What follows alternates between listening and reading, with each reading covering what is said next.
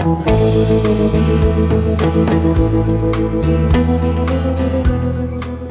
Book of the Dead.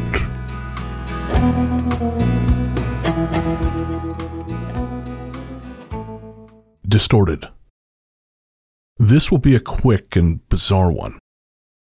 For better imagination of the situation, think of a rectangle. The living room located at the west end, while the extended outside kitchen is located on the east end of the house. One night last year, my family and I decided to karaoke after dinner. I remember it was a rainy night, and at around 10, my grandma suddenly rushed into the house from the outside kitchen while yelling my youngest sister's name. We were all puzzled and concerned as her face was pale, and my dad started to ask her in Dusun, which is her indigenous language, what was going on. Apparently, when she was washing the dishes at the back end of the kitchen, she felt something was off. She described it as if someone was watching her, which led her to turn around to investigate. To her shock, there was a figure, about 140 centimeters tall, roughly the height of a 10 or 12 year old girl, standing there with a black and white striped dress. At first glance, my grandma knew it was an apparition because of its shape and figure, and the sudden level of discomfort she felt. But what made her scream was the moment when she saw where that person's face should have been. It was a distorted, unclear blur. She was faceless. My sister and I quickly went to the back and investigated. It was still raining outside, and because it is an outside kitchen, the pitter patter sound of the raindrops hitting the roof were so loud that we needed to speak even more loudly to each other. We walked around but did not see anything, so we went back in. My grandmother started to collect dry onions and garlic skin and wrapped them in a piece of newspaper and then burnt it outside of the door. This is an old traditional Dusun way of cleaning or to scare away the bad spirits with the smell. My grandma was pretty freaked out, so we helped her finish up the dishes. After she calmed down, she told us what she thought she'd seen. She said that the apparition could be a passerby from outside who just happened to have stopped by and took shelter from the heavy rain. My grandma said it was normal to have a passerby, but she's never seen one like this before. Her face, or whatever I saw, was really abnormal, she said. It was distorted, it wasn't clear, just not normal. I've never seen Grandma so concerned. We assured her that the smell of the garlic scared it away. And I guess we were right, because it did not happen again.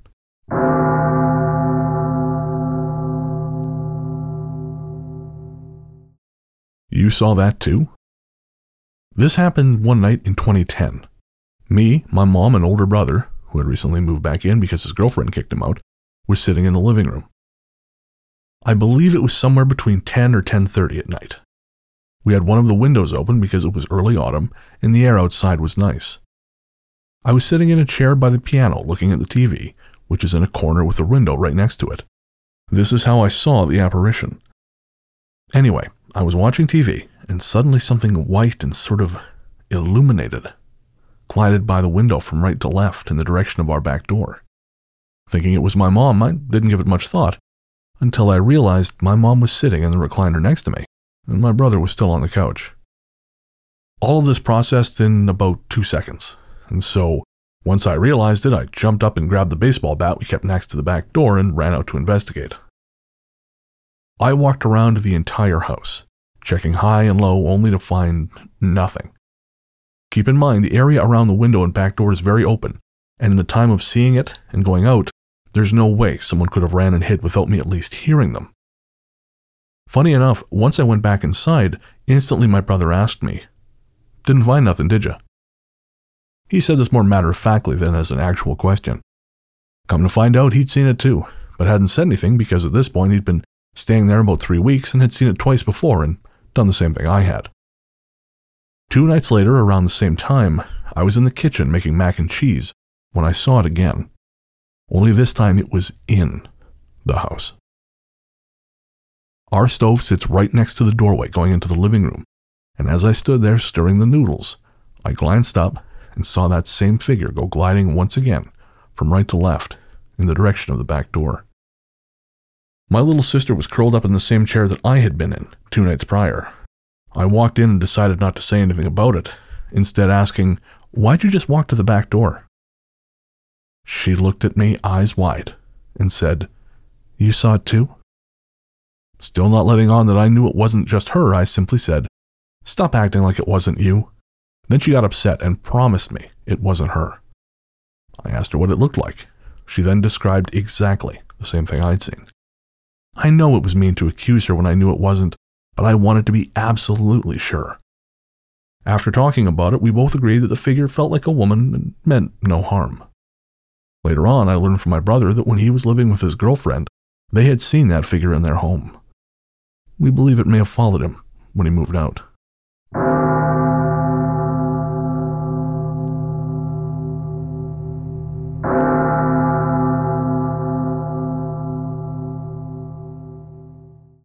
The Affliction. My family is from the island of Puerto Rico. This is a place in my heart that brings to mind hot sunny days on the beach, great food, cold beers, and loud music. My mother moved to the Bronx in New York City when she and her cousins were teens, sometime in the early 1950s, and this is where I was born and grew up. Being Latin and from the Caribbean, I was raised Catholic and knew of the existence of Santeria, though no one in my family practiced the religion. My grandmother's parents were from Spain and came to Puerto Rico in the late 1800s and tried to raise their seven children in the rural countryside. Misfortune plagued them, as my grandmother died in childbirth, leaving a man to raise seven children by himself. Times were tough, and he was poor, so we left him in the care of relatives while he worked in the city, and one day he never returned. They were divided and grew up among other relatives' families and were raised separately, but remained in touch all throughout their lives with the exception of the youngest female, who was placed in an orphanage. My grandmother was the second eldest. She obtained a job as a servant in a rich city woman's home doing laundry, cooking, and cleaning. Grandma could press a shirt so stiff it could stand up by itself, was one of my family's best cooks, and was absolutely ridiculous about cleanliness. When they lived together, Grandma was somewhat educated considering she only went up to seventh grade. She could read and write very well. She didn't attend school much because of an affliction. This affliction, Grandma said, started around the age of nine. You and I would know it today as epilepsy, but not so fast. This was not so simple to diagnose in the 1920s, nor was much known about the illness, even to this day. She said she would feel strange, like an out of body experience where she couldn't move or speak, and then she would lose consciousness, day or night, wherever she might be. She said she would wake up on the floor of a classroom, the street, a train, or bus with cuts, bruises, and dirty. Once, even at the bottom of a mountain slope, where her family members found her because of the screams and cries of my infant mother. Yes, Grandma married. Twice. Sadly, both times the marriage failed. I never met my mother's father. Because of this affliction, my mother grew up and spent her adolescence with my grandma's youngest sister, the one from the orphanage, who had married and had four sons. My mom was her princess. So eventually, due to hard times in Puerto Rico, our families moved to New York City, and this is where I was born. My mother had married young, 18, and she had me by 19. My grandmother lived with my mother's sister slash aunt in the Bronx, who was seven years younger than mom. Grandma couldn't work because of her affliction, and my aunt, as a very young teen, was forced to cope with what life threw at her. She said she would know when a seizure was about to happen because she could see, what she described as flying naked angels descending upon her, and that would be the last thing she remembered. She would tell me about the different, horrific tests that were run on her at hospitals trying to diagnose, treat, and learn about epilepsy, why she was having so many seizures, and to try and control them with the experimental medication available at the time, in the 1960s. This medication often caused more harm than it did help. Doctors thought at times that she was insane or had a brain tumor, but nothing showed on these tests. She was rapidly deteriorating. One time it was so bad that my poor aunt was crying on the steps of her tenement, thinking that any day she would find my grandma dead. My aunt said that she sat there sobbing when an elegantly dressed Latin lady, Dona Lydia, asked her why she was crying, and my aunt explained to her what was going on. She said the lady just held her hand and said in Spanish, I want you to come to a velada tonight, and we'll take care of your mother. I met Dona Lydia later in life. She was, as best as I can describe, always dressed in a tight white cotton dress. She had a curvy body, big bosom, smelled real good, like flowers, and was always wiping sweat off her forehead with a white cloth handkerchief. Just being near her made you feel good. For those of you who are not familiar with a velada, it is a term used in Santeria religion, and here is a best effort translation from the Spanish. A velada is a spiritual ceremony that is done within a cult where the person to whom the ceremony will be performed on lays down, sits, or stands within a circle of symbols, physical or drawn, bones, chicken feet, goat hooves, chalk drawn crosses, etc., and many candles. The purpose of the ceremony is to cleanse a person's spirit. That evening, Grandma said she and my aunt went together across the hall to Dona Lydia's apartment. She said the apartment smelled strongly of incense.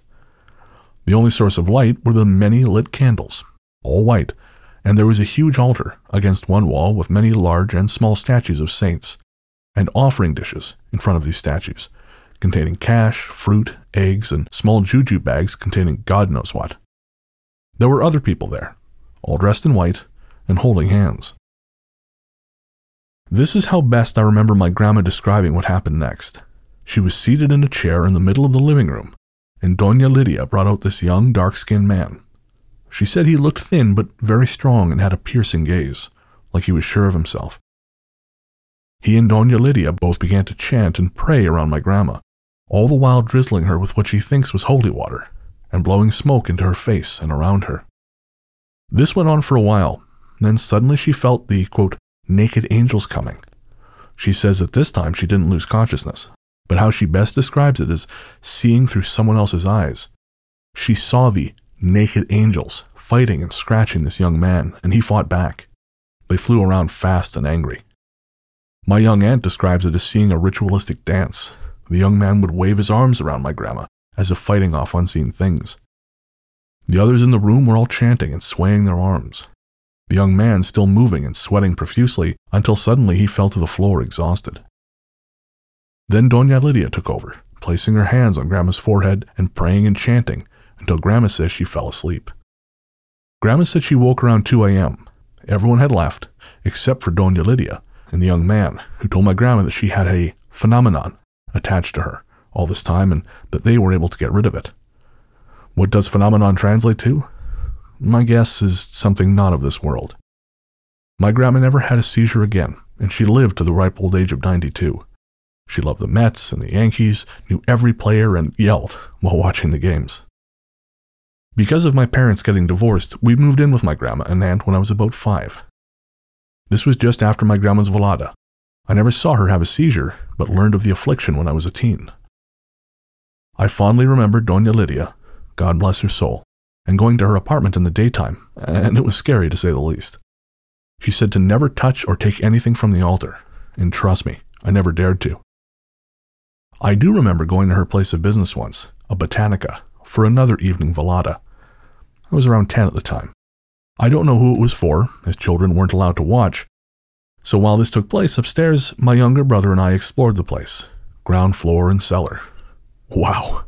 There was all kinds of stuff and smells there was a goat head on a wall, animals' feet hanging from the ceiling on ropes, all dried out looking, potions and candles of all colors and smells, seashells, bones, juju bags, chalk of all colors, and live chickens. My aunt got very involved in all this, understandably, but to a degree that we all thought was too unhealthy. Obsessed. Weird stuff happened to her. That's for another story. Safe to say, she later married and moved out, and eventually stopped the belief slash practice. Grandma was always Catholic and prayed daily. She said, Good will always prevail over evil, and I strongly believe that to this day.